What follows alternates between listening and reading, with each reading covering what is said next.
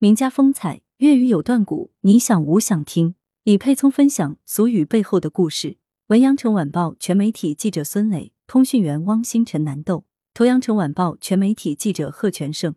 八月十九日下午，由广东人民出版社主办的《粤语有段古俗语篇》新书签售和同声同戏新书预告会在二零二二南国书香节分会场广州四月书店东湖店举行。广东人民出版社副社长林小玲出席活动。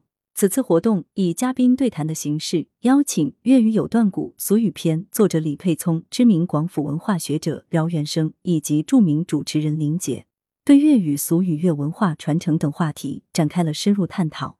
现场气氛十分热烈，三位嘉宾在对谈中纷纷表达了对粤语传承的期许。他们表示，现在许多年轻一代的广州人很少说。甚至都不会说粤语，这是非常可惜的。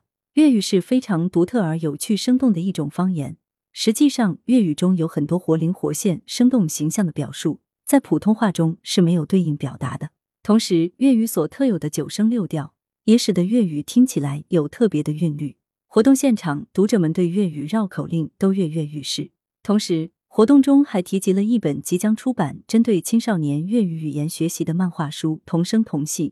该书将通过生动幽默的情节和人物设计，让青少年在阅读漫画的同时，习得语言表达、戏剧表演、艺术欣赏等能力和技巧。粤语有段古俗语篇是粤语讲古人李佩聪继粤语有段古之后又一力作，精挑一百个粤语常用俗语词条，搭配地道正宗的粤语音频讲解和风趣鬼马的手绘插图，讲述每个俗语背后的历史渊源。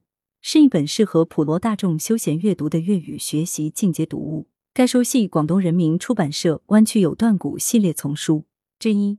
目前，该系列已出版《粤语有段古》《湾区吃低灭》《湾区有咩玩》《湾区非遗你完晒》。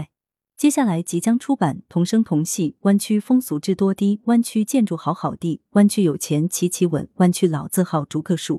来源：羊城晚报羊城派，责编：黎存根，校对：李红宇。